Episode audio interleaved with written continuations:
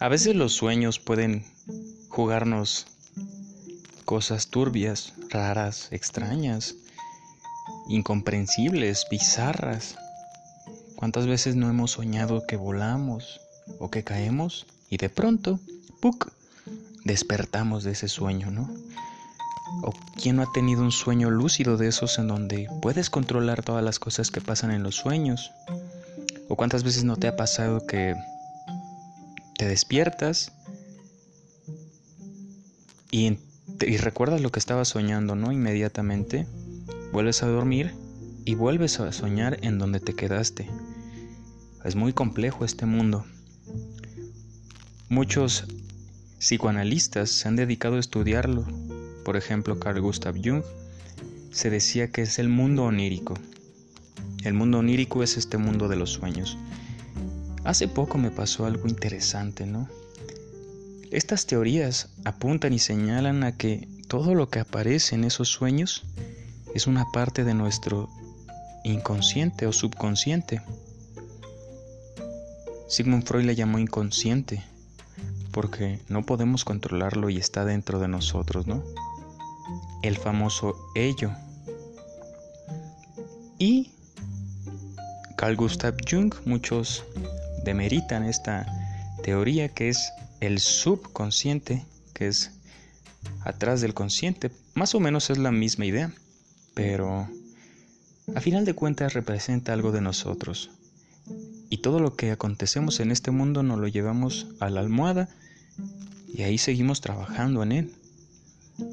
Otra, la otra vez una persona que sigue mi madre, escuché que que, mencionaba, dudando yo, ¿verdad? Pero decía que inclusive en nuestros sueños seguimos trabajando, que es un mundo espiritual en otro grado, ¿no?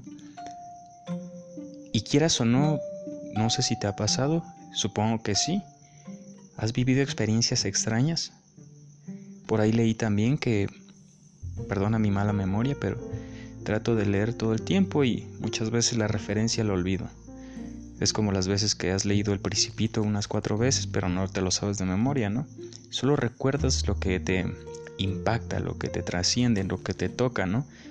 Lo que toca las fibras sensibles de tu esencia.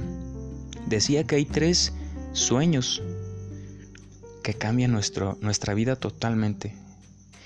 en, total tenemos esos tres sueños a lo largo de nuestra vida que cambian toda nuestra esencia, nuestra forma de pensar, que son sumamente representativos.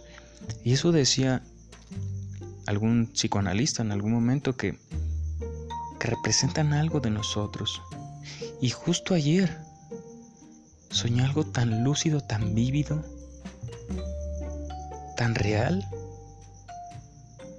que cuando desperté sentí que inclusive el cuerpo material es una carga para, para la conciencia, ¿sabes? Y en ese mundo era yo. Era yo sin ego, sin miedos, bueno, con miedos tal vez sí, ¿no? Porque era un mundo extraño, pero era un mundo, un mundo de color, un mundo comprensible, ¿sabes? Era mi conciencia en otra conciencia y eran recíprocas, o sea, conectaban. No hablo como dice la Cámara que somos conciencias universales y todas las conciencias están conectadas, pero de alguna u otra manera mi conciencia estaba reflejada en la otra conciencia del otro.